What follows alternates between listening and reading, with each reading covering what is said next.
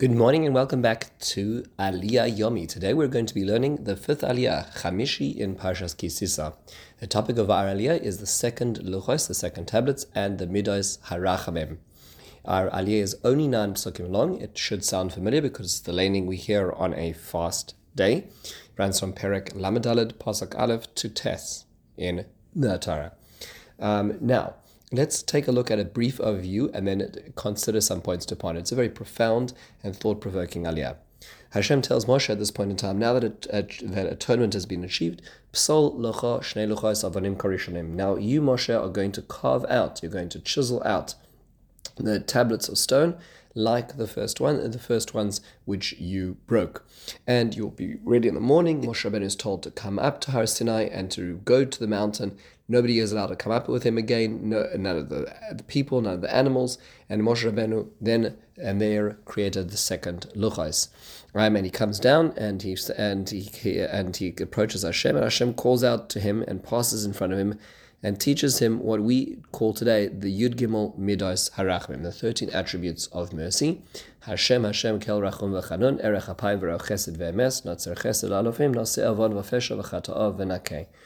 Um, the division of which are, is somewhat complex. The Gemara goes into some permutations. The Rishonim have different versions of this, but there are 13 different attributes of how Hashem can uh, interacts with this. And Moshe Rabbeinu at this point in time bows down, prostrates himself, and and asks Hashem and, and, thanks Hashem for going in their midst and atoning the nation of Israel. And you should please forgive us for all of our misgivings and misdeeds. A few basic points to ponder. Point number one is when did this take place? When is this whole episode happening? The Chizkuni explains this happens on the 29th of Av. So this is preceding the third set of 40 days uh, when Moshe Rabbeinu is going up to the mountain, which is the when this command is given.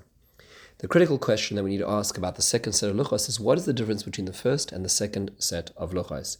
Very fascinating question, which is worthwhile asking. Uh, were they identical in wording? Were there any differences? So it is interesting to note that there are those, like the Ibn Ezra suggest, that the first set of luchos and second set of luchos are reflected in the variant texts between Parshas Yisro and Va'eschanan. That's not how all the Rishonim look at it, but the Ibn Ezra says the first set was Hashem's good expression of it, and Moshe Rabbeinu's explanation of it was in Parshas Va'eschanan. He explains some of the necessary differences. However, the, the Ibn Ezra does quote the person he calls Hagaon, the genius, um, or the Rosh Yeshiva. In those days, that was the name for Rosh Yeshiva.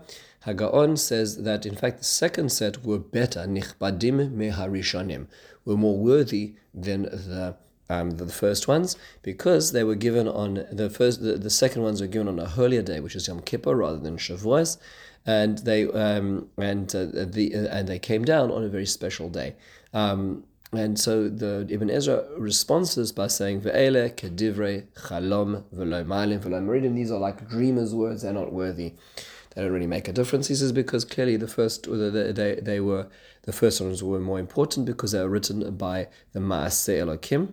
They were the act of God as well. That's the Ibn Ezra's perspective.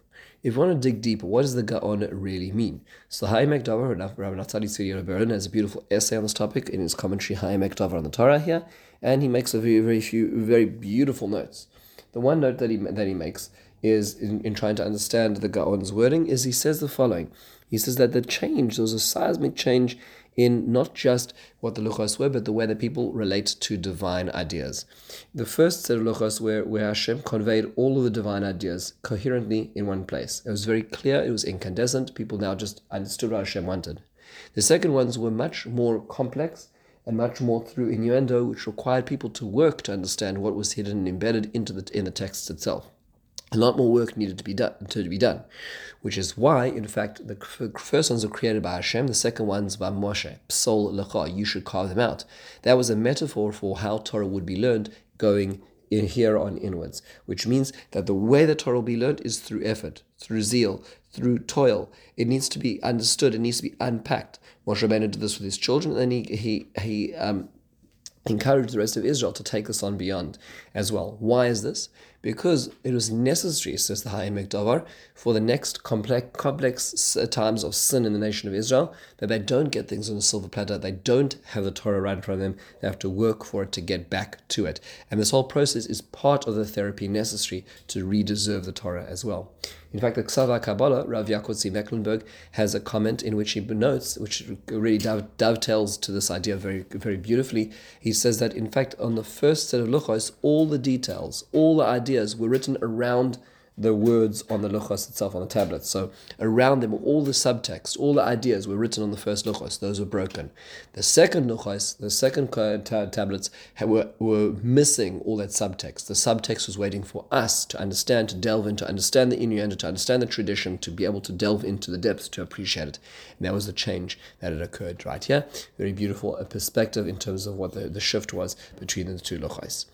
Now, why is it that it was so specific to Moshe? Why was that Moshe Rabbeinu was told to carve them out? So the Gemara in Nedarim on Laban Chesam Av quotes Rabbi Chama bar Rabbi Chanina that Moshe Rabbeinu actually was given a gift here. He was able to get the psolasen, psolasan, the um, the the the carvings when the chipping. So he those beautiful, beautiful, beautiful stones, these beautiful, very rich stones, and when Moshe Rabbeinu carved out, Hashem says, "You can have lecha. You may keep the carvings." And from that, Moshe Rabbeinu got rich. Why? Why is that the case?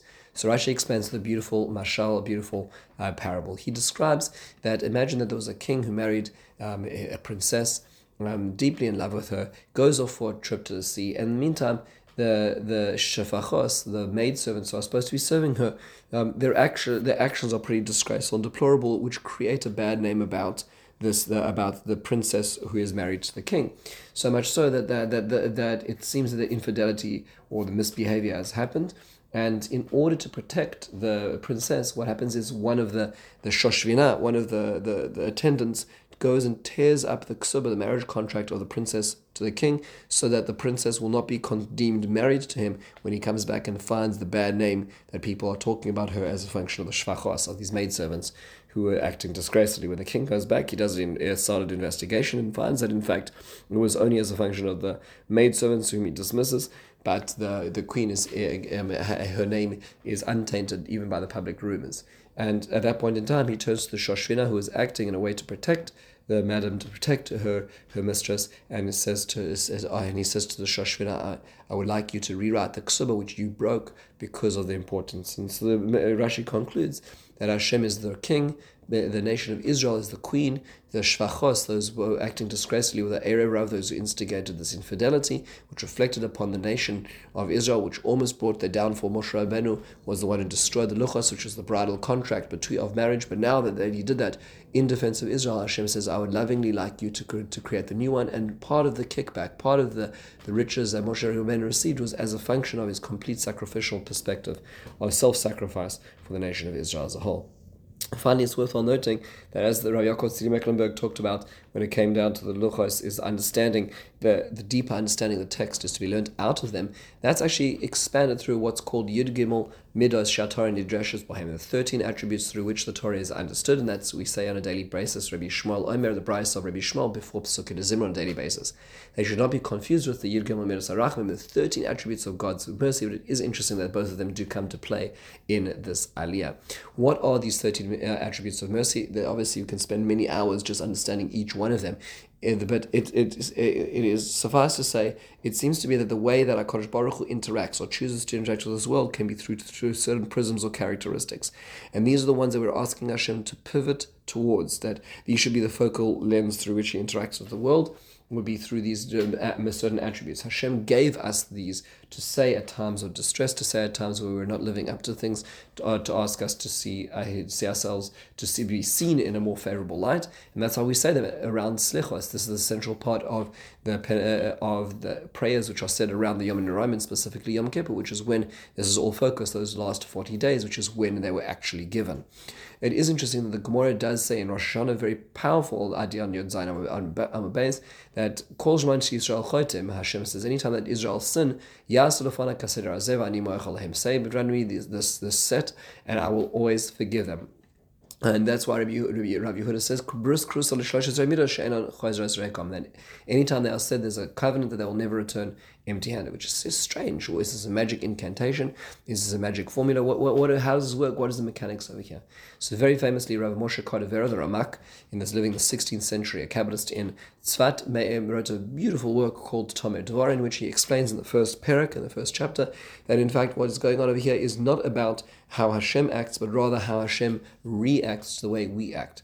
If we choose to act in a imitatio deo, if we act for Allah in a way that we resemble these midos, these, these acts of compassion towards other people, then Hashem in turn will turn to us in the same way as well. So therefore Hashem is really saying, if you are going to follow the example, then this is going to be the way I will interact with you as well. So we're setting the key. In fact, that's the Alshich points out, there's a deal in the Gemara, which is that it doesn't say Yomru lafonai, kaseder azez, say in front of me, but rather Yasu lafonai act or do in this way and you won't be disappointed. Meaning, this is not some sort of magical switch that we're flick, uh, flicking. This is about how to actually live a life deserving of those interfaces with Hashem as well. Finally, one last very beautiful point in this aliyah, and that is Hashem, uh, at the end of this aliyah, Moshe Rabbeinu defends the nation of Israel by saying they are in fact a Am Keshe Aref. Hashem, please note that these are a very difficult stiff backed nation. The question that, that, that is raised is the following. That was the very actual accusation that Hashem made back in Perek Lamed Hashem said to Moshe Rabbeinu, I'm going to destroy them because they are a stiff-necked nation. Look what they're doing. They're building an Egel Zahav right now. Then Moshe Rabbeinu, at this critical moment, when he see, receives the Yirgim Sarachmim, he says to Hashem, Hashem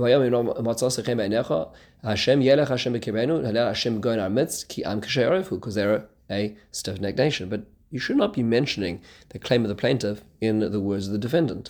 Very, very strange. Why is he raising this point, which was in fact their accusation? Two beautiful approaches which are worthwhile thinking about. One is the approach of Rav Shimshon Raphael Hirsch. Rav Hirsch points out that in fact the reason why Hashem chose us was because we were very difficult. We were that most difficult student of people who don't accept what Hashem says just with hook, line, and sinker. We don't just drink the Kool Aid. We don't. We're not a, a, some sort of um, a group of people who are willing to just follow any cult leader because they because they have a level of charisma and wait on a mountaintop in robes waiting for aliens to collect us. That's not the Jewish people. The Jewish people are cynical, difficult students, people who are amkashe arif. And Moshe Rabbeinu is reminding Hakadosh Baruch Hu that's why you chose them, because if you can change that student, if you can choose and change the nation of Israel and make them a godly nation, then that is the greatest expression of godliness being true, because the nation of Israel is willing to accept them. That's the point of Am Kashe Arifes here as well. That's the perspective of Hirsch. It's interesting to note that if you look in the Midrash Rabbah over here, um, Rabbi Yehuda ben Polovia um, quotes Rabbi Meir that, um, that the idea is as follows is that the Jew, the, the, the, the, Israelite, are obstinate, which is their survival mechanism. The reason why he's quoting it over here is, um, um, as he says, Sovra Toshu says Rabbi Ami, do you think it's for ne- the negative? It's for their, their praise. Oy Yehudi, oy Tzalov.